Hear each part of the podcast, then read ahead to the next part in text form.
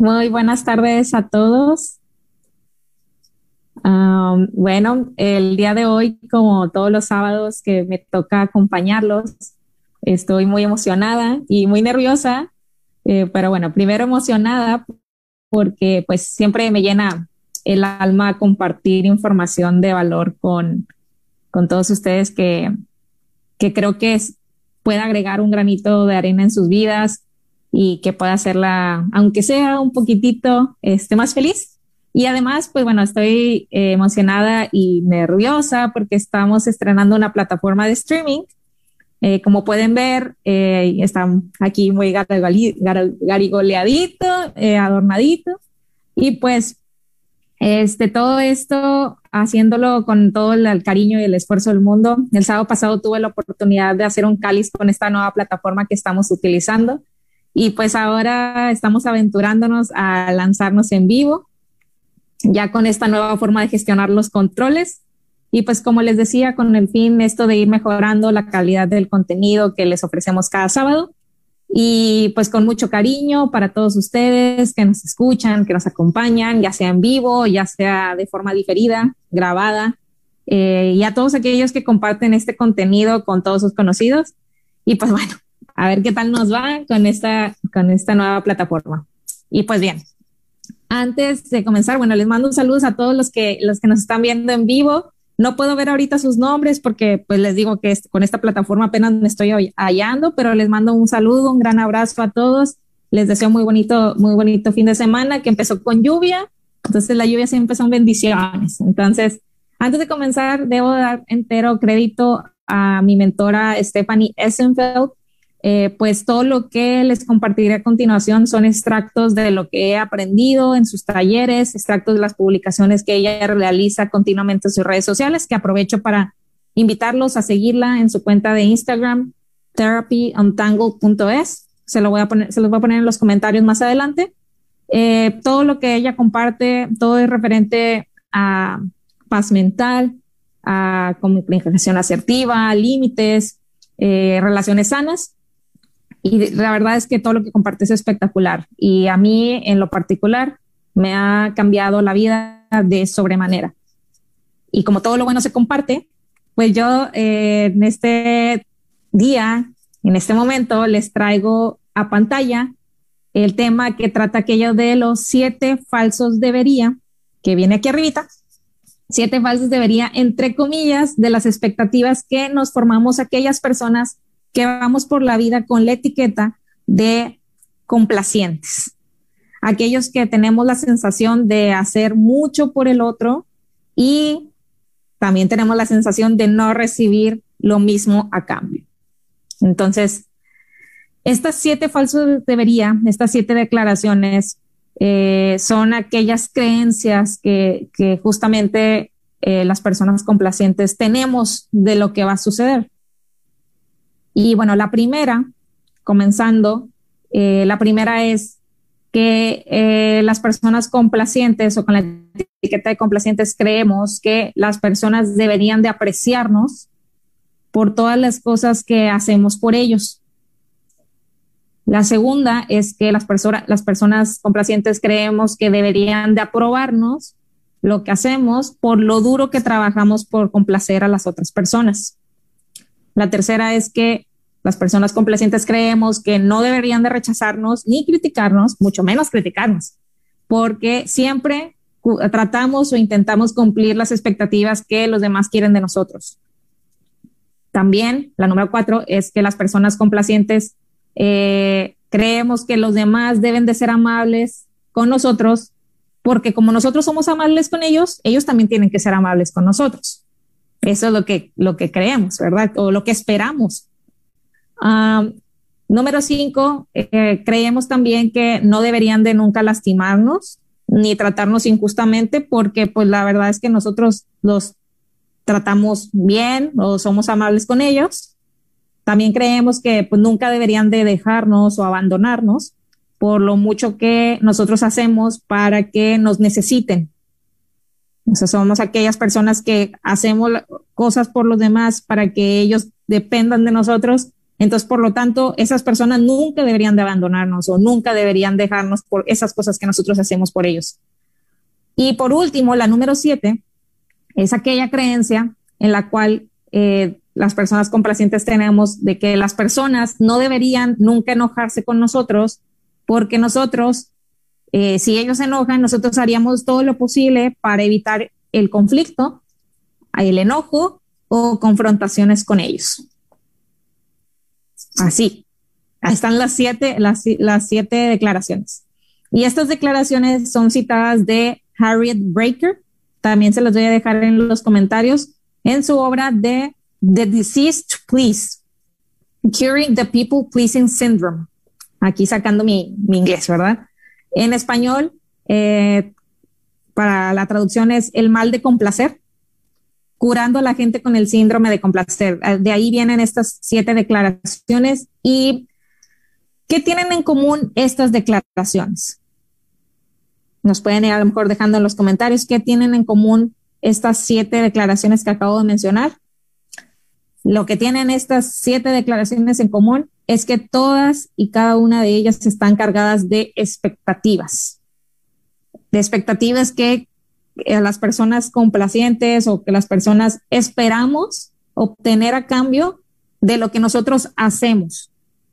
Y es que piensa en algún momento en la que la otra persona no reaccionó o no hizo, eh, no reaccionó de la forma en la que tú esperabas cuando tú hiciste algo por ella.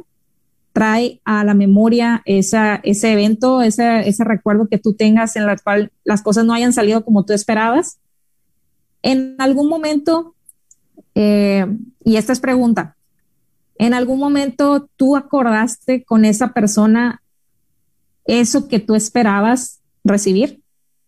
Cuando tú lo, tú hacías eso por esa persona, cuando tú lo complacías, ¿tú en algún momento estableciste un acuerdo con esa persona? Muy probablemente no. Muy probablemente no, porque no solemos hacer eso en general.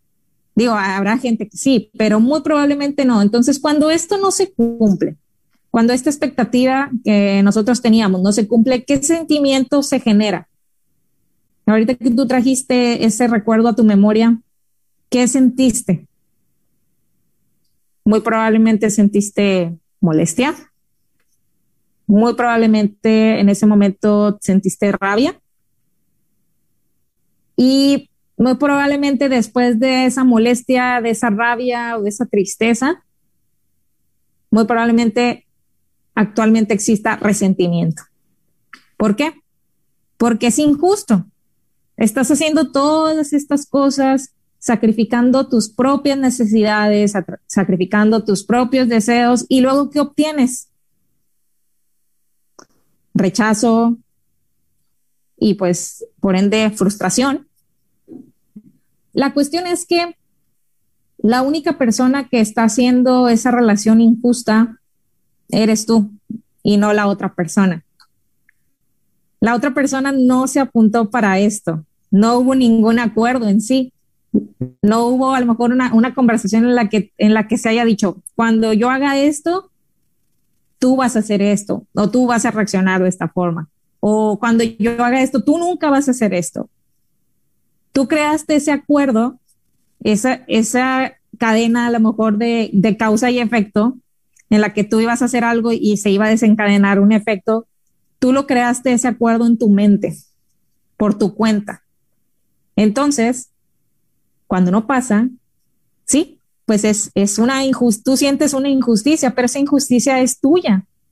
Y la única persona responsable de comenzar a hacerlo justo, o sea, que se vuelva justo, eres tú porque incluso si ya nos ponemos a pensar, si es injusto, tú lo sientes injusto porque no se, no se hizo lo que tú esperabas, pero también para la otra persona es injusto porque tú estás esperando algo de ella que no está, eh, él no le pasa por aquí porque en ningún momento hubo una conversación acerca de ello.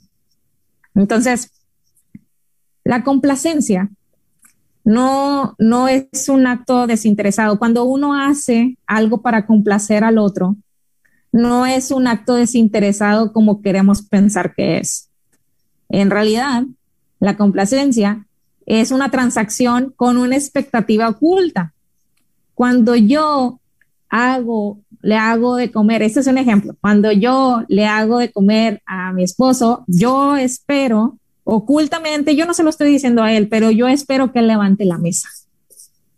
Porque como yo ya le hice de comer, yo espero que él levante la mesa. Si eso no sucede, una de dos, o me enojo y le digo de que, ¿por qué no levantaste la mesa si ya estoy haciendo comer y tú no haces nada? O otra, u otra, me enojo, pero no le digo nada y me lo guardo como resentimiento. Fíjate, mira, después de que le hago de comer y no, no es capaz de levantar ni un solo plato, pero no se lo digo y lo guardo.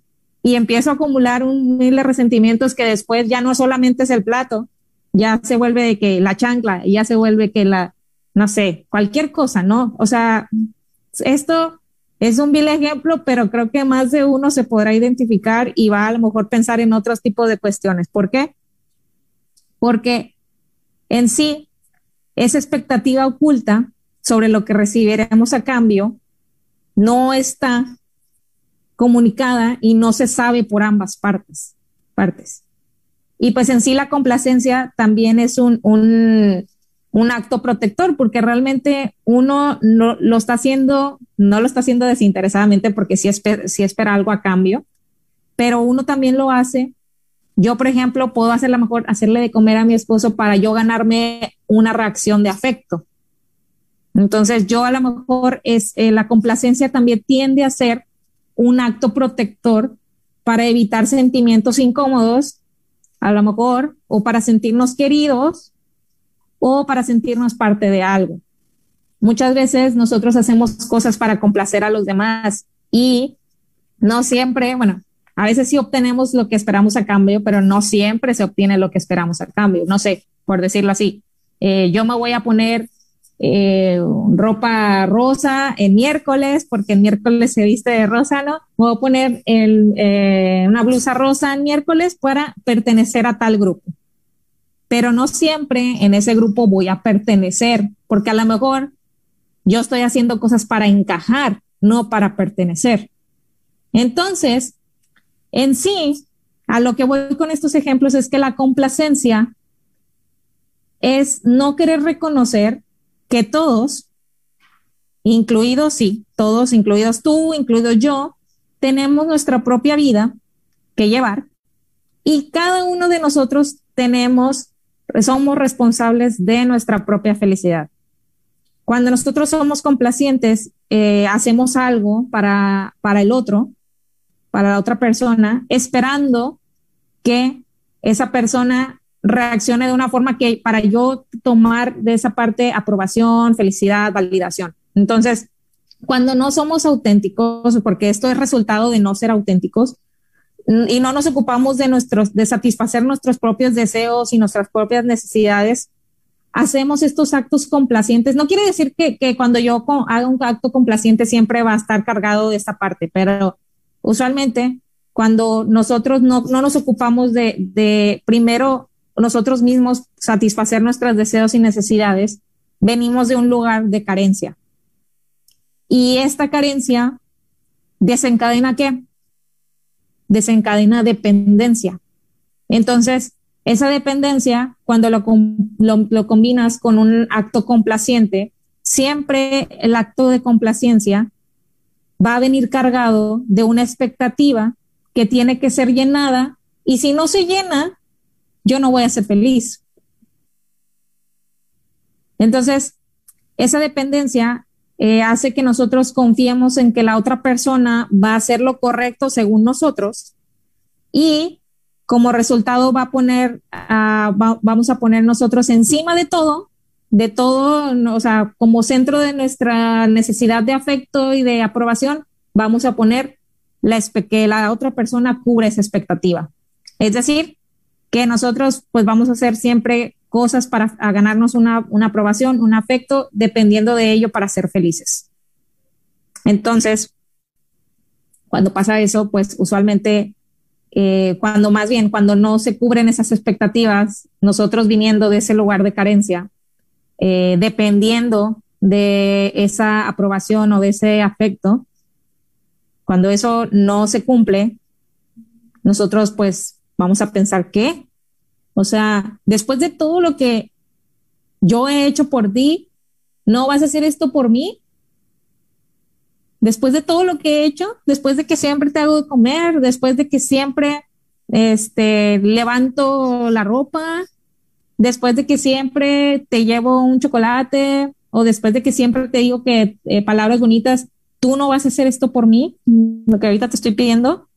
Y luego después te empiezas a cuestionar, porque después de, todo hacer esta rabieta, empiezas a cuestionarte, ok, ¿será entonces que no he sido lo suficientemente agradable o no he sido lo suficientemente complaciente o no he sido lo suficientemente sacrificado para yo obtener eso que espero de ti?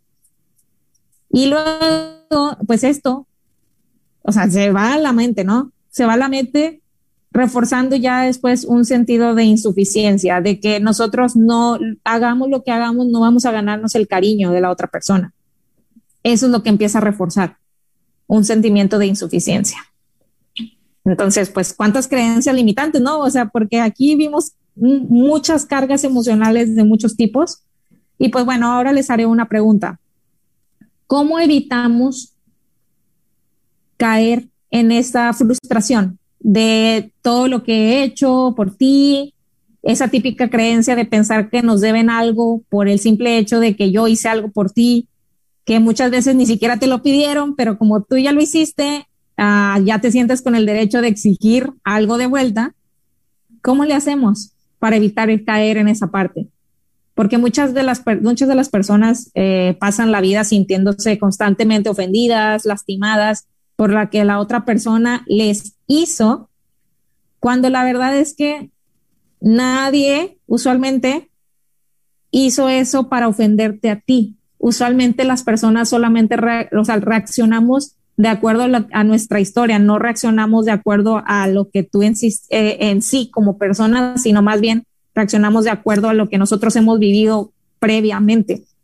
Entonces, alguna vez yo escuché un dicho que decía eh, que las personas no te hacen cosas, sino las personas simplemente hacen cosas. Uno decide si las toma personal.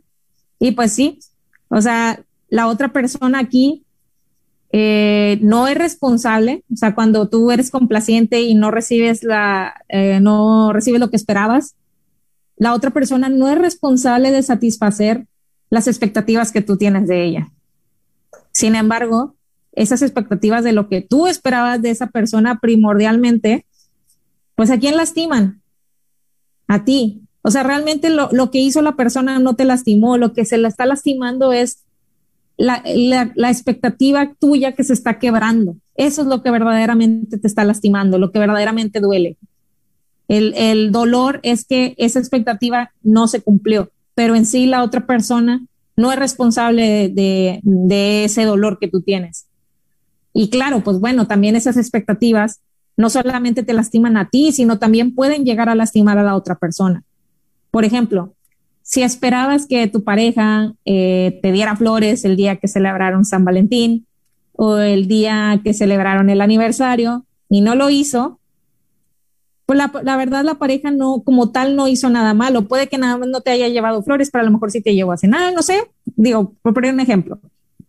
Son las expectativas de pareja ideal o de lo que tú esperabas como la cita ideal las que se rompieron y las que verdaderamente te están lastimando. ¿Cuántas veces no nos ha pasado eso? Yo creo que en más de una ocasión todos somos criados con conceptos, con mensajes que nos dieron nuestros padres, las escuelas, la sociedad, los medios de comunicación de cómo debe de ser la vida y cómo deben de comportarse las personas, ¿no? O sea, en este caso, la cita ideal, ¿no? Lo que ven las, lo que vemos en las películas de cómo debe ser una cita en la que la, el, el, no sé, la pareja masculina debe de ir por la chica y le debe de llevar una rosa y le debe dar un beso, y después le abre la puerta y luego después van a la cena, se divierten y luego después va y deja a su casa, el primer beso, o sea, te marcan una línea de lo que debe ser. Cuando eso no sucede, porque pues No todos vivimos en las mismas circunstancias, no todos recibimos la misma educación, no todos tenemos la misma creencia. Cuando eso no sucede, es cuando empezamos a sufrir. ¿Por qué? Porque yo no me merezco esa cita ideal que todos sueñan. O sea, no es cuestión de merecer o no merecer, es cuestión de que tú tienes una expectativa que muy posiblemente no se vaya a cumplir porque estamos en unas circunstancias distintas, pensamientos distintos, educaciones distintas. Es lo que, lo que ven comentando. Nadie es criado con las mismas creencias. Lo que para ti es ser una buena pareja puede no ser lo mismo, la misma creencia para tu pareja, que fue criada con un ejemplo totalmente distinto, con eventos totalmente distintos, con antecedentes totalmente distintos. El hábito que tenemos de sentirnos ofendidos, por lo que otros nos hicieron, realmente va a desaparecer cuando nosotros comprendamos que la fuente de esas ofensas nacen del interior de nuestras creencias, no de lo que realmente está haciendo la otra persona. Nacen de nuestras expectativas. Y ojo, aquí yo ahorita ya se está poniendo como muy dramático todo esto. No quiero decir que las expectativas son malas. Al contrario, las expectativas son producto de nuestra forma de ver el mundo, de lo que se nos ha educado, de lo que hemos aprendido a través del tiempo. Las expectativas no son malas, no son buenas tampoco. O sea, las expectativas, simplemente son necesidades que si no son expresadas, ojo, sí nos pueden hacer mucho daño. Pero si son expresadas, pueden ser una vía, una oportunidad para eh, pues para conocernos, para, para conocer a la otra persona. Por eso es importante que siempre se expresen, aceptando que la otra persona pudiese estar o no en posibilidad de cumplirlas. El hecho de que, porque sí, este es otro tema, ¿no? El hecho de que yo exprese una expectativa no quiere decir que la otra persona la va a cumplir. El, el hecho de que yo le diga, mira, yo espero que suceda esto, Simplemente va a ser comunicar lo que tú está pasando aquí por tu mente para darle también la, oportunidad a la otra persona de decir, ¿sabes qué? Pues mira, yo no, a lo mejor no, no estoy de acuerdo, no estoy en posibilidad de cumplirla porque mira, yo tengo esta condición o tal. Eh, y puede ser que no esté dispuesto a hacerla porque a lo mejor no entra dentro de sus valores o de sus creencias o simplemente él tiene una expectativa que justamente se contrapone a la tuya. Entonces, en primera, pues no es responsabilidad de la otra persona cumplir lo que tú esperas de ella, pero en segunda, eh, es una oportunidad y muy maravillosa, la verdad, eh, de poder fortalecer una relación, porque cuando tú expresas abiertamente esas expectativas, se abre un canal de comunicación donde se puede haber puede haber un acuerdo. Lo que pasa es que muchos de nosotros, eh, cuando nos, vamos a esta situación o cuando tenemos una situación así, muchas veces llegamos a estas conversaciones ya con mucho resentimiento. O sea, no es como que, ah, yo tengo una expectativa y no se cumplió, este, no se hace con previamente. La realidad es que siempre llegamos a, una conversación de estas ya con un resentimiento, ya detonados, ya enojados, ya con una carga emocional. Entonces, por miedo al conflicto también, porque nos han enseñado que el conflicto es una guerra y siempre lo vamos a tratar de evitar a toda costa, cuando es lo más natural del ser humano, porque por la autenticidad de cada una de las personas que no pensamos igual, todos somos únicos e irrepetibles, este, por ese miedo no lo hacemos y llegamos ya a una conversación súper detonados y ya con el resentimiento a tope y a pelear. Eso es lo que pasa naturalmente, pero realmente, si nosotros, obviamente, esto es cuestión de práctica, ¿verdad? Esto no es cuestión de que, ay, no, no lo hago y ahora sí lo voy a hacer o no lo hago, nunca lo voy a poder hacer. No, esto es cuestión de, de, irse practicando, eh, expresar observarnos, obviamente, a, analizar cuáles son nuestras expectativas, expresarlas con nuestra pareja y pues tomar el conflicto, porque posiblemente pueda haber un conflicto, puede haber una diferencia de opiniones, de pensamientos cuando vayamos a expresar estas expectativas, pero lejos de ser una guerra, O sea, lejos de tenerlo ya pensado como, ay, ching, pues a lo mejor voy a, discutir y así, pues no me gusta y no, no quiero esta confrontación, no quiero afrontarla. Ver el conflicto o esta diferencia de opiniones como un camino para la comprensión, un camino para la resolución de problemas, un camino para establecer límites sanos, un camino para el autoconocimiento, para la redirección de camino en el caso de, pues, muchas relaciones y para llegar a, formar relaciones profundas con intimidad emocional. Y pues bueno, esto por, así lo veo yo por, y así, así es como, como, pues creo que, sería lo más sano hacer, porque aquí ya, ya no está ninguna expectativa oculta. O sea, e, es intentar siempre eh, hablar claramente, ¿verdad? Y establecer acuerdos con lo que es negociable y con lo que no es negociable, porque puede ser, miren, yo en, lo particular, y me abro con ustedes aquí, este, en sí, en, lo que es en, mi matrimonio, eh, tanto a mi esposo como a mí no nos gusta cocinar. Y tanto a mi esposo como a mí no nos gusta lavar platos. Entonces, pues, ¿quién va a cocinar y quién va a lavar platos? ¿No? Entonces, realmente establecimos un acuerdo en el que los dos sabíamos que no íbamos a estar muy contentos haciendo una cosa y la otra. Sin embargo, eh, era algo que podíamos negociar. Entonces, a mí la verdad es que no me gusta hacer de comer, pero yo hago de comer porque imagínense estar comprando comida de nombre, no se va a salir una lana, o sea, al final son muchas cosas que evaluar, ¿verdad? En cada relación hay sus circunstancias y sus argumentos y todo. En nuestro caso, encontramos que, pues sí, a lo mejor yo, yo estaba en más posibilidades de, de a lo mejor de hacer de comer y yo, eh, aunque no me gustara, cedí en esa parte. Y mi esposo, pues, no le gusta lavar platos, ¿verdad? A mí tampoco. Pero como yo ya cedí en la parte de hacer de comer, pues bueno, él cede también en la parte de, lavar los platos. Y es, es en, lo que esta, esta cuestión se pudo haber tornado y en ocasiones sí se tornó así, no, no, no quiero decirlo que lo manejamos así perfectamente, ¿verdad? Pero eh, en ocasiones esto se puede tornar de que, oye, pues eh, yo voy a hacer, no sé, si no se hubiera entablado esta conversación acerca de las expectativas, de que, ok, pues yo hago de comer esperando que él lave los platos, pero no los lava, al final los termino lavando yo. Y así sucesivamente van pasando eventos, eventos, hasta que yo un día exploto y digo, o sea, yo hago todo y tú no haces nada. Yo me esfuerzo en esta relación y tú no te esfuerzas de la misma forma, que es lo que vimos allá arriba, ¿no? O sea, esa sensación de que nosotros hacemos mucho y no obtenemos lo mismo a cambio. Esos son eventos que desencadenan cuando las expectativas no son comunicadas asertivamente, cuando no, no hay una conversación en la cual eh, se establezca eh, un acuerdo. Y pues bien, quiero cerrar con lo siguiente, porque digo, así nos podemos ir ir.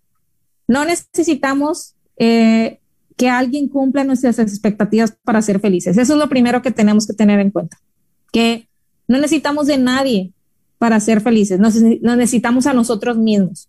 No necesitas la aprobación y el amor de tu entorno para sentir que vales algo. Tú vales algo, tú vales por el simplemente el simple hecho de ser tú.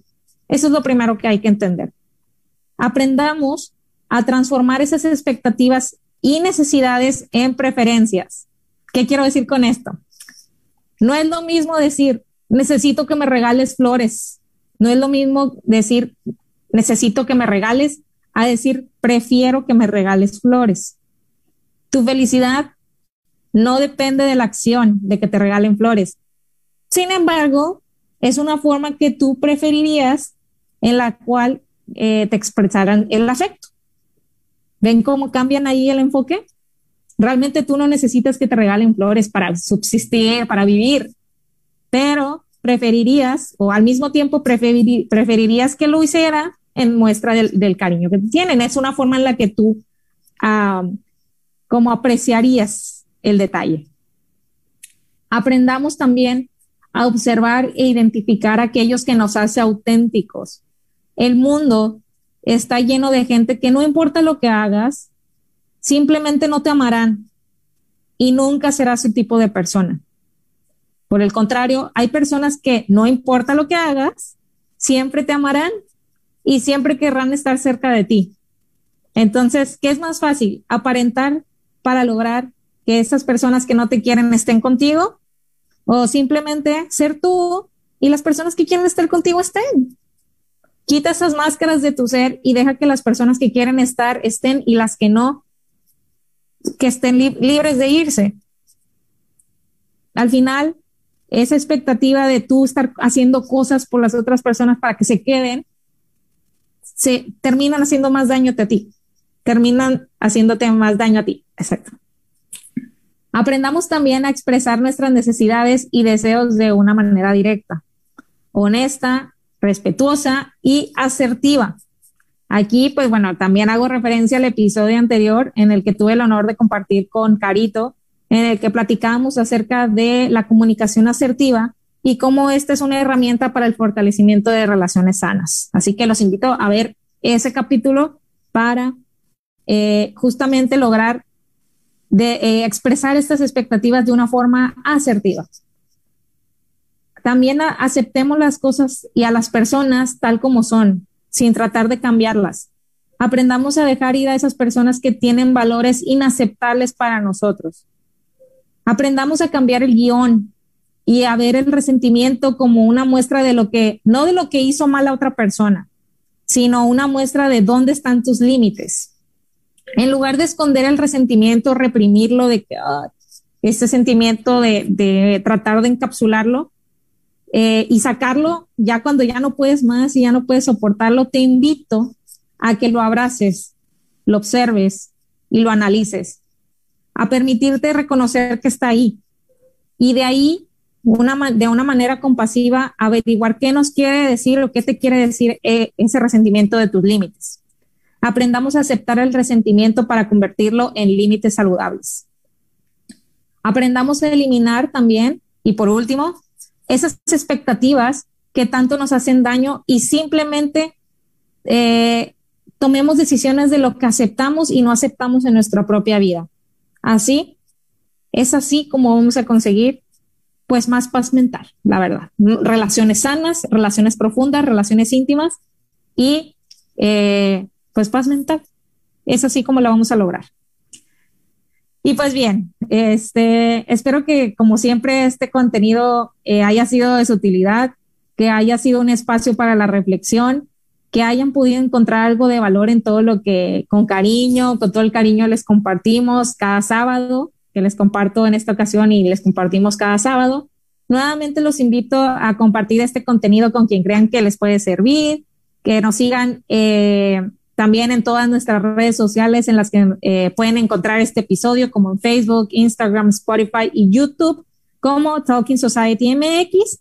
Así también quiero invitar que sigan la cuenta de Instagram de mi mentora Stephanie Essenfold en su cuenta de therapyontango.es, que tiene el crédito entero de todo el tema que les acabo de compartir.